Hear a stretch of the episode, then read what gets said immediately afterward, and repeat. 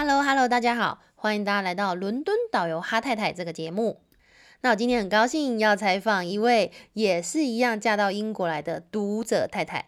好，那在让她出场之前呢，我要先给大家一个完整的介绍。读者太太呢，她会叫做读者太太，是因为她冠夫姓，她的英国老公呢叫做 Mr. Reader， 所以呢她就变成 Mrs. Reader。那他是台湾人，然后呢毕业于政治大学，后来到复旦大学新闻研究所。在毕业之后呢，他就当了5年的记者，当了2年的精品公关。那现在呢就是在英国的行销顾问公司当客户经理。他说他人生的前30年呢是住在这个台北的蛋黄区，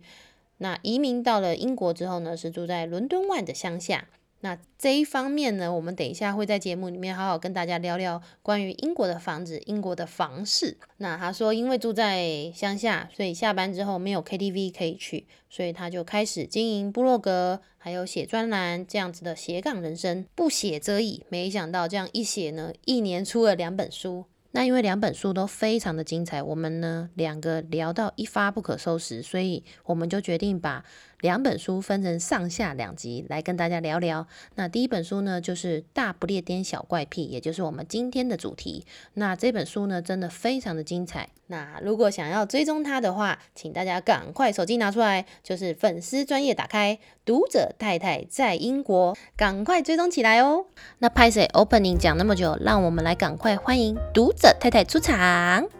嗨，大家好，我是读者太太 Mrs. Reader， 感谢哈太太的邀请，今天很高兴在线上跟大家见面。耶、yeah， 因为我自己呢、yeah. 本身是读者太太的粉丝，那我已经看过她很多的这个专栏文章啊，还有她在粉专上分享的很多育儿，非常感谢职场，因为真的写得很好、然后我就在读完她第一本书《大不列颠小怪癖》这本书之后，我就想说啊，实在是太有感了，就是我都是从头到尾边看边点头，就是人家说那个点头如捣蒜，我真的就是你刚刚讲那段的时候有娇羞的感觉。哎，我真的、因为我是以一个粉丝的那个心态，我觉得说天哪，我来问问看，不知道读者太太排就是有点害羞，然后结果对结果没想到说我在联络他之后，他告诉我说他第2本书要出了，这实在太惊人了。那我来跟大家介绍一下，因为读者太太呢，她白天是在行销公司上班，对，然后呢她有2个小孩，她的小的那一个就是才刚满2岁，然后呢对她白天要上班，下班后要顾2只，朝9晚5点半，对，然后她1年还可以出2本书，那这是不是很值得被称为时间管理大师？没有罗志祥那么厉害，但是没有罗志祥那么厉害，但是真的非常有效率。那第2本书的书名是叫做《读者太太解锁跨文化婚姻》。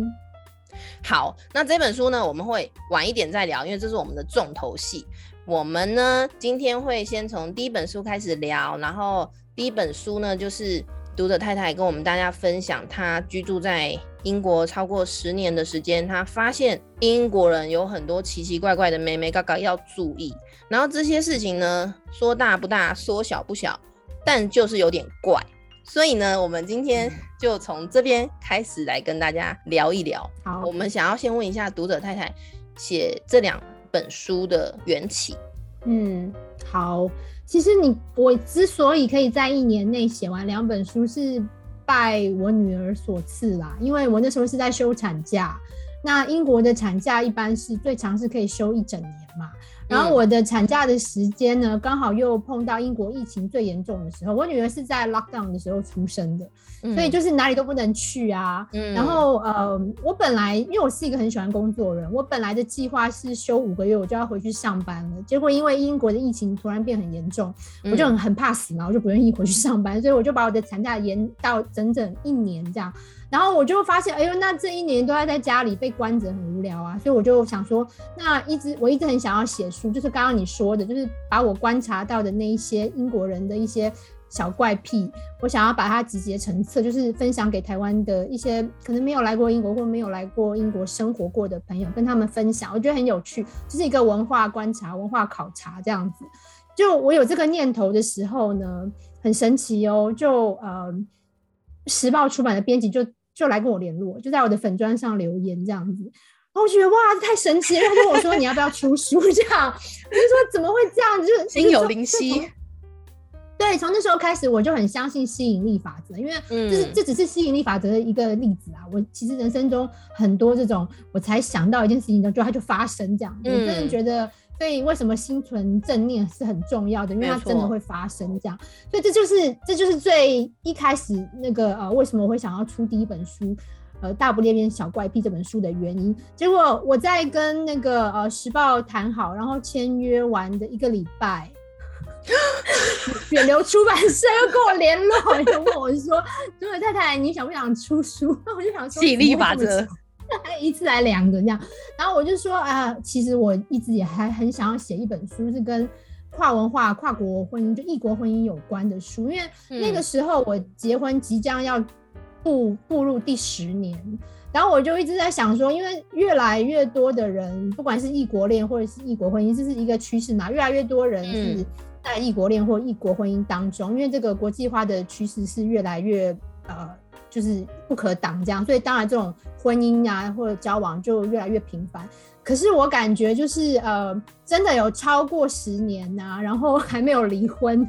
好像似乎就有一些话语权这样，可以分享一些我的因为我常常被我的粉丝问说，哎，那个钟伟太太，你就经营异国婚姻的秘诀是什么？然后我每次都说，就忍耐啊。对啊，忍耐，真的是这样啊。不管你结婚前多爱，结婚后以后一定就是要忍耐，真的，因为他就是会对啊，缺点什么时候跑出来，其实对方也是在忍耐你啊，真的是这样。所以那时候我就跟源流提了这个 idea， 我说我想要写一本这样子，所以他们也是很干脆就答应了。对啊，我就觉得太好了。对，就一个月内就签了2本书的合约这样，然后我就开始想说啊，太好了，那我这样的产假就不怕很无聊了，我就赶快来写书这样，就在这个产假的时间完成了2本书，真的是很惊人欸，因为。我们自己都是在国外带小孩的，我就带一个，我就已经累得跟狗一样了。我觉得狗都可能比我轻松一点。不会不会，我觉得应该是说，因为我生我女儿她是第2胎嘛，然后刚好真的是拜 lockdown 所赐，我家我老公跟我儿子都在家里，他们也可以帮忙分摊，所以我其实照顾我女儿的那一年，我觉得非常快就过去了，我没有像第一年带我儿子的时候，我觉得比较长，比较漫长。可能因为新手妈妈，就是我也是第1胎，就觉得好像有点，好像搞不定他。对啊，你第2胎就油条了啦，你就知道怎么带了。对，好像是哦。哇，这样子又让我觉得很想生欸。赶快好好，那我加油。好，那我们呢，就是我们先从第一本书来聊聊，因为我住在这边呢也5年多了，然后呢我发现读者太太的这本书里面写的这些事情呢，真的是要住了，就是常住在英国的人才看得到，才感受得到。那就从最刚开始的这个，我们讲到厨房，就是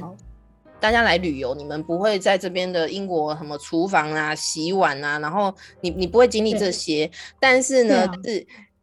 读者太太有提到说，英国人洗碗那个泡泡都冲不干净。你要不要来跟我们介绍一下这一段？对，你刚刚说没有错，如果是来英国旅游的话，其实不太可能有机会去进入到英国人真正的民宅里面嘛。那我那时候是因为我第一次来英国是来做义工的。所以我是住在一个 homestay， 然后我那时候就非常非常惊讶，因为我的 home bar 它洗碗是不冲的，就是洗碗巾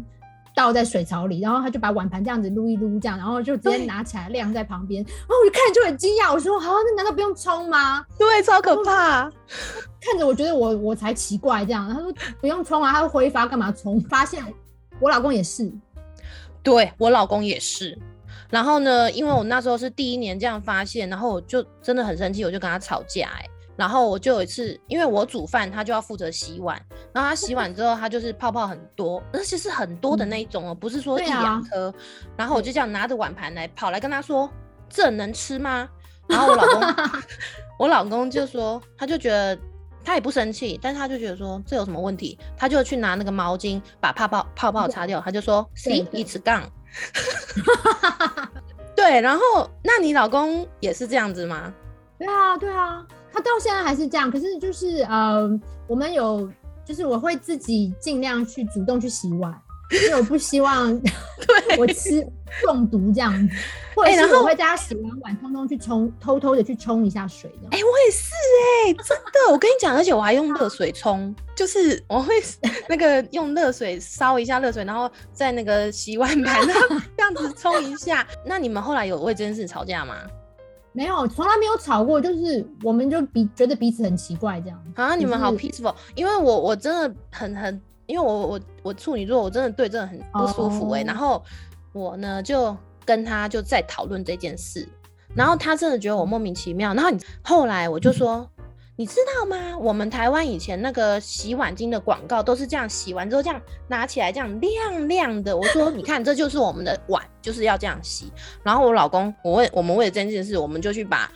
英国的那个洗碗巾古早的广告找出来。我老公说，你们有广告，我们也有啊。好，英国有一家洗碗巾的广告，然后呢，他们的广告就是我们刚刚说的那样，就是说把那个泡泡弄满洗碗槽。然后那个盘子这样子刷一刷之后，然后就拿出来。然后我后来知道了，他们的那个整个洗碗巾的广告重点是在说这个泡泡很柔软，不伤手。可是他们，我看了大概3-4支60年代的广告，没有一个广告跟你讲说泡泡要冲掉。然后所以我就在想说，会不会是因为这样子，就是造成他们的这种观念。对啊，然后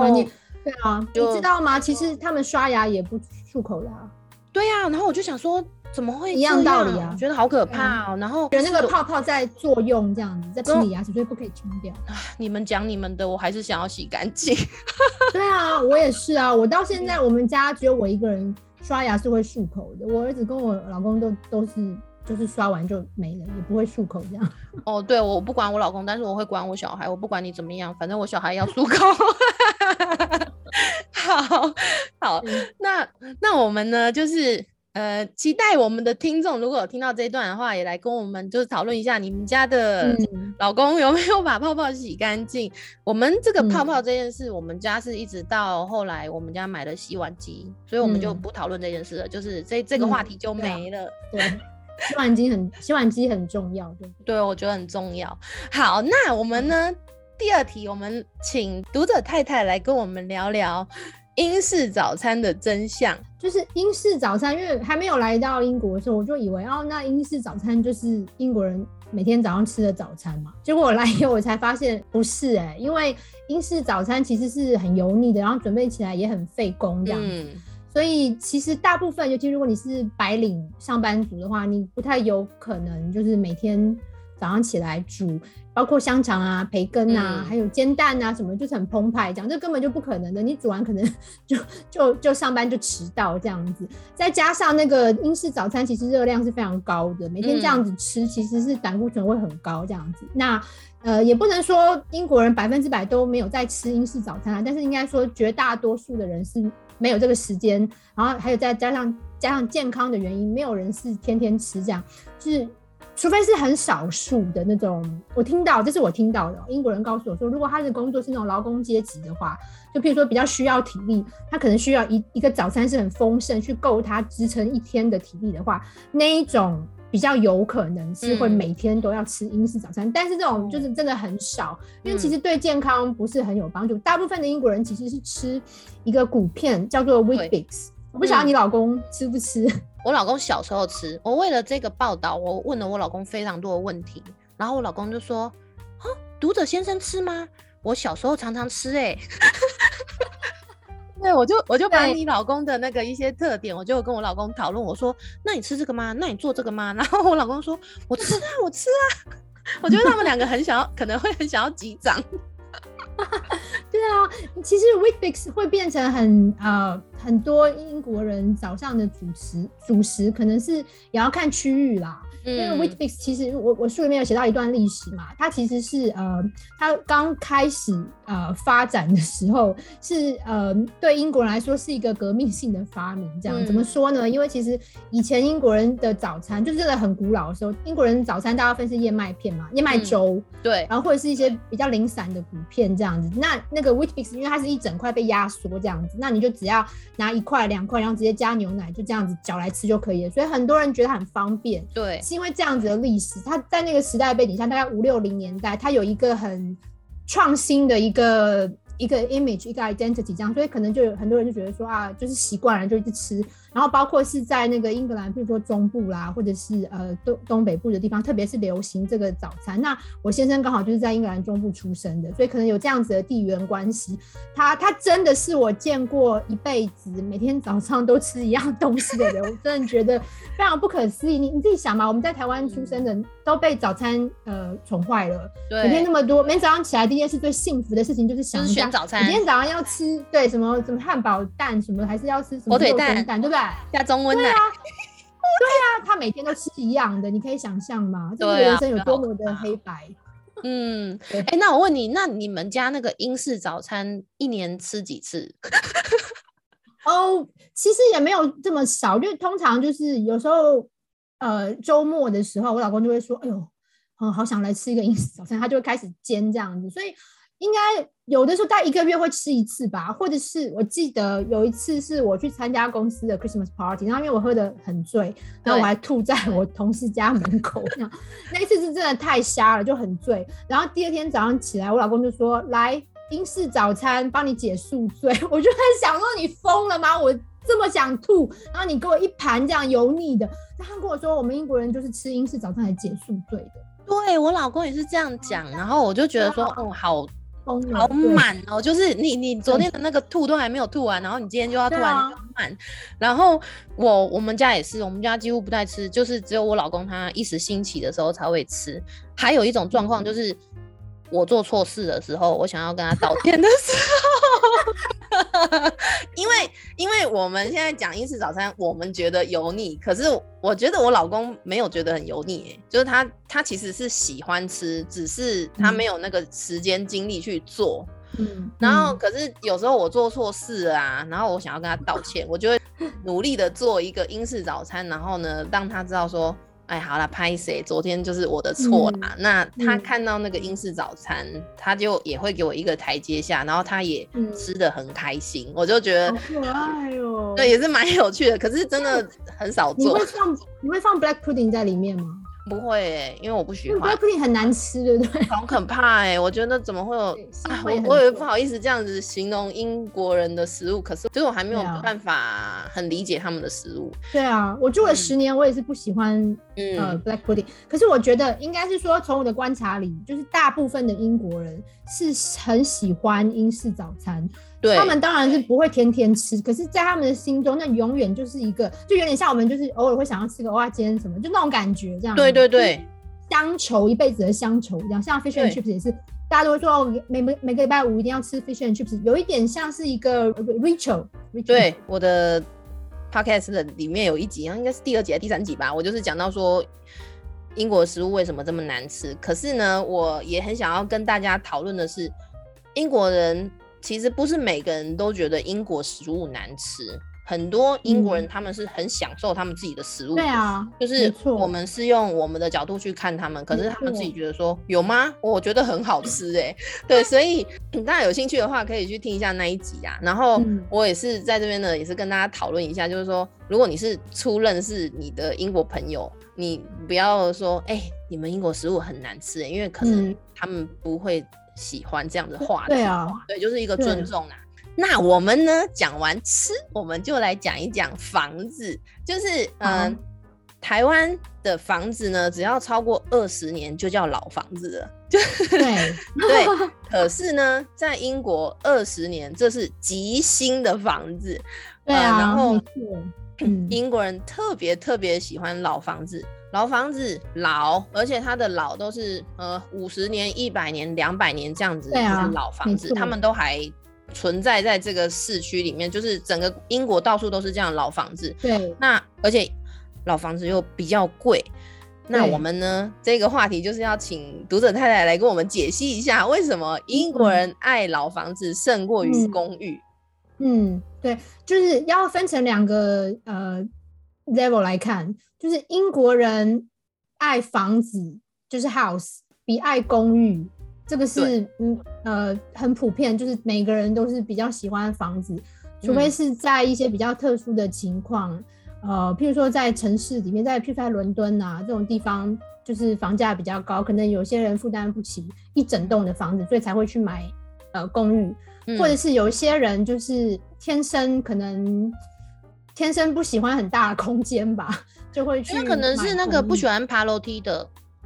对，或者是不喜欢，我认识有一种是很不喜欢去搞园艺，但是真的非常稀少，大部分英国人都是很喜欢有花园， 90% 吧，所以大部分人都是喜欢房子，那个主要原因是因为有花园这件事情真的很重要，英国人非常非常喜欢做园艺，这个应该在全世界都是很有名的，就然后如果有来过英国的人应该有注意到，英国真的很绿嘛，就到处都是公园啊，然后每一个人自己家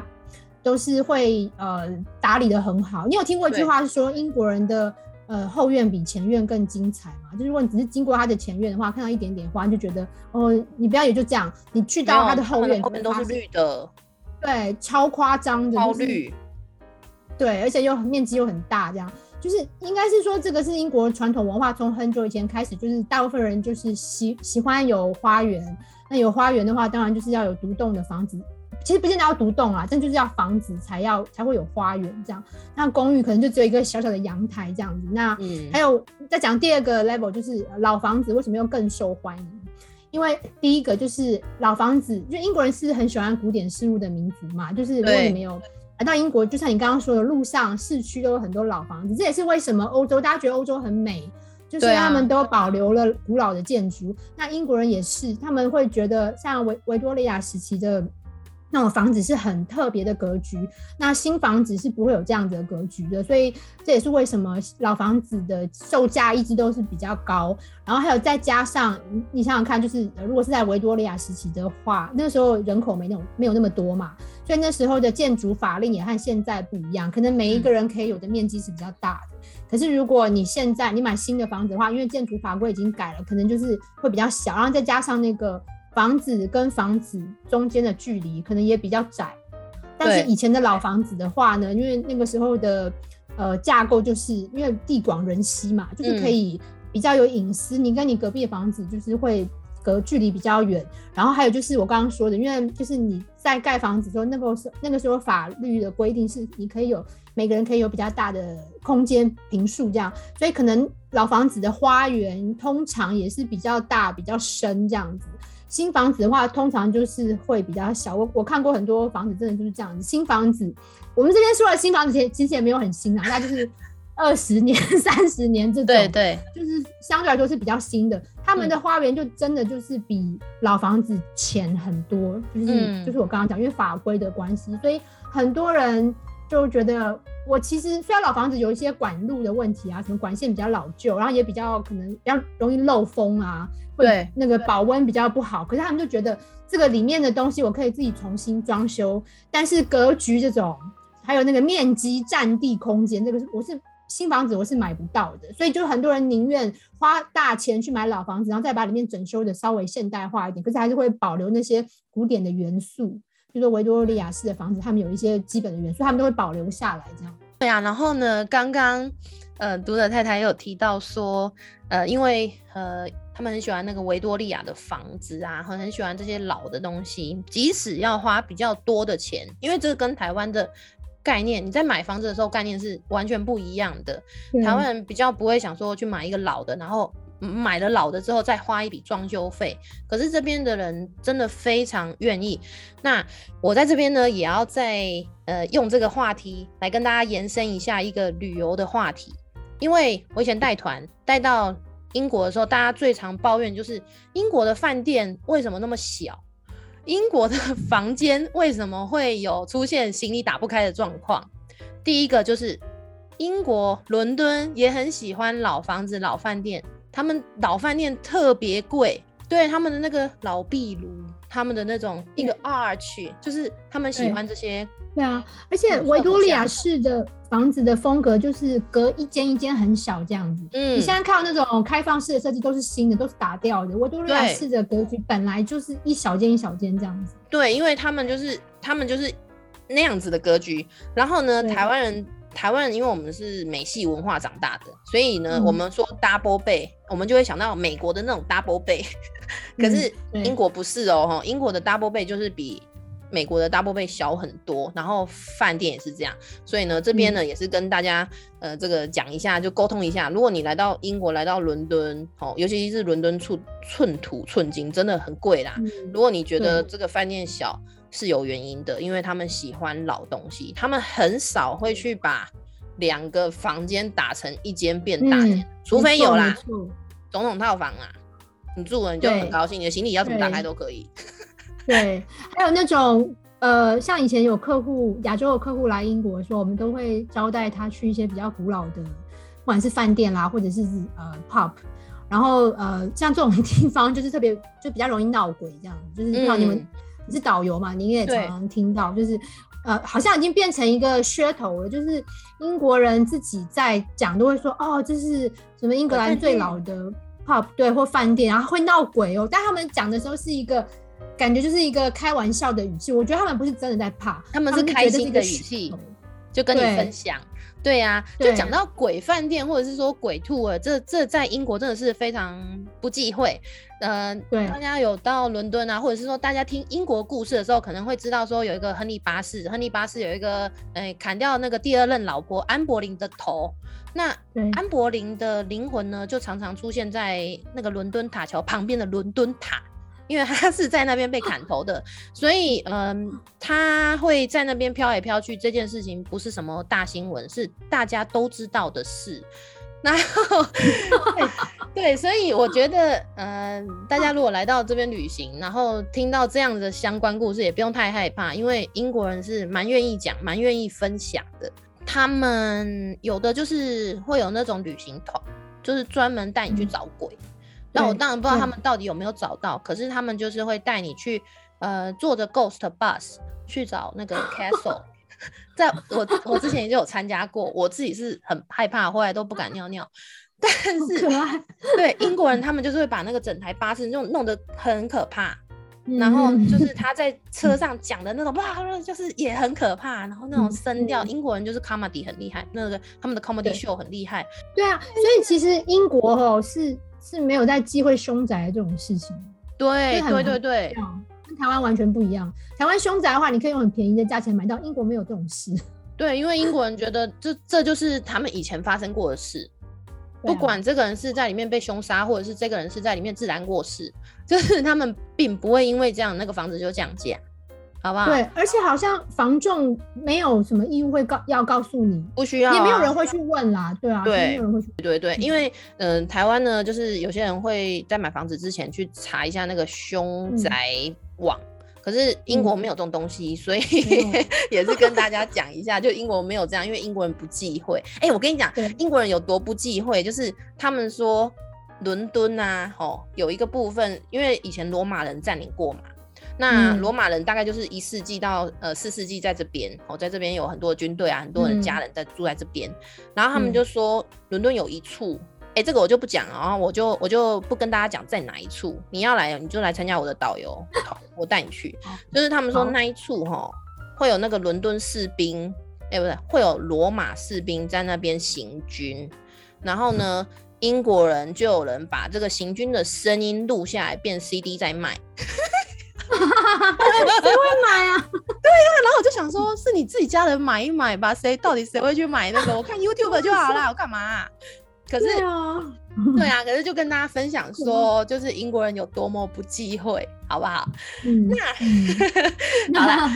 我觉得很有趣，因为我们我们今天在聊房型，刚好就是读者太太，你们家是房子嘛，我们家也没有很大啦，但是我们家有4个房间，然后有3层楼这样子。对，就是你们家是那个有花园的嘛？对对对对对，而且我们家就是属于那种老房子，所以花园比较大的。对啊，所以呢，大家如果有想要知道更多关于老房子，还有就是说，园艺这些事情啊，在读者太太的书里面都有分享很多。那我们今天这个节目啊，就是刚好读者太太的房子是大的，然后我们的房子就是我们就是公寓，然后我们就是住在伦敦的，但是因为我们伦敦住很市区啦，所以就是刚好也有不同的类型。讲到就是英国人很喜欢 DIY 这件事情，你先生是会 DIY 的人吗？那我先生只会基本的，对，因为英国有太难的，对我老公也是对，但是英国有一些人是非常非常热爱 DIY 的，那没错，有房子的话 ，DIY 的空间比较大嘛，你可以自己去哦，譬如说他们最喜欢就是 extension， 就是房子加盖这样，然后自己做很多 DIY， 譬如说小至一个可能一个什么栅栏啊，对，大至一个什么。一个厨房可能他们都可以自己弄出来，这样很厉害这样，所以有房子的话就是让他们有很多大显身手的空间，如果只是公寓的话就这样一点点这样子，可能就没有什么机会可以 DIY， 这也是其中一个原因这样。对，他们喜欢 DIY， 英国人呢就是喜欢 DIY 的程度各不相同，可是你去看他们的那个 B&Q 你就可以知道他们有多爱，因为你可以选的板材，你可以选的螺丝起子就是不一样，就是台湾可能可以选3种，这边可能20种吧，就是非常多。啊、然后我们家是没有花园的，可是我常常就是从我们家看出去，我就看到像你刚刚说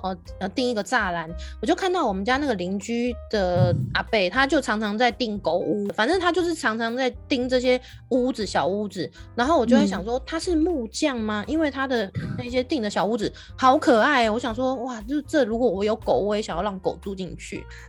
我觉得很可爱。然后因为我自己没有，所以我就常常这样子望出去观察他们在干嘛，我就发现。他们非常愿意花时间在园艺，也非常愿意花时间在园子里，就是在那个花园里面做很多事情，他们都觉得很开心。然后还有第3个原因是，如果你要考虑要卖房子的时候，房子的增值空间是比公寓大很多的。对，真的。公寓虽然可能在市区的公寓可能很贵，但是它可能过几年以后就还是也是差不多。可是房子就是会一直涨，这样对。就是这是一个，如果你是考虑要投资的话，房子的增值空间是真的是比较大，所以这种种原因就让英国人传统上来说就是喜欢房子。回应刚刚读者太太说，就是大房子是很多英国人就是喜欢的标配，就是他们想都不想就会直接想大房子。我在看书的时候呢，就有想起当时候我跟我老公在谈恋爱啊，那我们谈恋爱就是要找话题，我就有问过他说。哎呀，你的梦想是什么？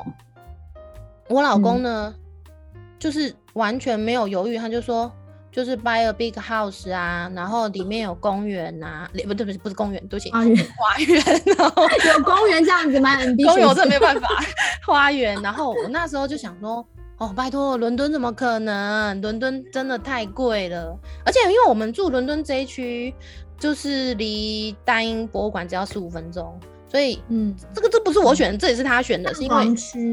对，是他工作关系，所以我们必须要住在这边。然后我就那时候他讲了这个时候，我是马上就是打断他这个想法，我觉得 impossible， 但因为我觉得这就是实际上就是不可能。然后你们搬到乡下就可以啦。对，但是我看完这本书之后啊，就我还是有问他。他就说、还是那个 dream 啊，我就是他也没有别的 dream， 然后我就说、是这样子啊，那我们努力，然后呢，看是不是可以换到比较大的。然后他那个眼睛哦、他那个眼睛就这样发亮哎、他就觉得说天哪，我老婆想清楚了吗？我老婆是知道什么呢？我老婆中乐透吗？然后我就跟他讲说不是，是因为我看了那个书，然后觉得。因为我本身没有什么太大的梦想的，我觉得我人生很富足的，就是我对我人生很满意。但是我就有想过说，那我老公的梦想我们也可以努力一下，因为的确我也受益啊。如果是住在一个很舒服的房子里面，我也受益。然后我就觉得说，好，那我们一起来努力。对，所以我觉得我老公要来跟你说谢谢。好可爱！就是我书里面有写到一句话，这个是就是很多英国人都会说。An Englishman's house is his castle 嘛，就是真的是这样很典型。我老公也是啊，就是其实很多英国人都是这样，就觉得有一个自己的空间，然后大一点，有花园，然后打理得很舒适，就这样子人生就很圆满了。就是真的就是很多英国人的观念是这样，他们一生的梦想就是这样子。我们有一个很好的朋友，他以前是做蛋糕生意，然后他就在伦敦呢，就是赚了钱之后，然后他就把这一笔钱拿去苏格兰的乡下买一个教堂，然后把这个教堂改建成他们想要的样子，然后那个教堂之远，然后非常非常难到达，然后我就问我老公说为什么要这样，因为不是因为很不方便嘛，对不对？对，非常不方便。然后我是一个非常亚洲思想的人，因为我觉得买房子就是 location。对。然后我就想说，他搬到那边可以，然后要改建都可以，可是为什么要找一个这么遥远而这么难到达的地方呢？然后我老公就说 ，It's his dream。他没有其他事情，他就是想要有一个非常大的房子，然后从教堂改建，然后变成自己想要的模样，然后最近要完工了，所以我就觉得说天哪，我要去看到那个教堂改建的大房子，我觉得就是我非常非常期待。然后对你去看完跟大家分享到底里面改成怎么样。对，因为他们还有一个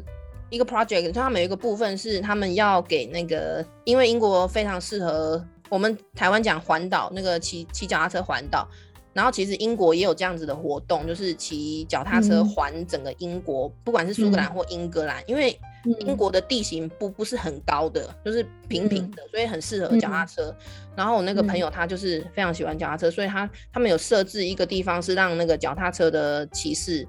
可以住宿。然后我就觉得说原来这样子就是他的 dream。就是原来到一个鸟无人烟的地方盖一个房子，然后提供房子提供这个房间给这些骑士们住，就是他的梦想。然后我听了我就觉得说原来是这样，我就懂了。好，那我们呢，就是我跟大家讲一下，就是读者太太的这本书呢实在是太多可以聊了，因为我几乎是每一段呢我都有非常多的共通点可以跟读者太太聊，但是我们还是要赶快进入到第二本。我觉得大家一定会非常非常好奇，非常的喜欢这本书呢的书名叫做《读者太太解锁跨文化婚姻》，已经在你们听到的时候呢已经上架了，所以呢大家不管是在各大通路或者是在之后晚一点那个电子书也都会上架。好，那第二本书呢我们就留到下一集再跟大家慢慢分享。那我们今天的节目呢就先到这边，要先跟大家说拜拜咯，拜拜拜拜。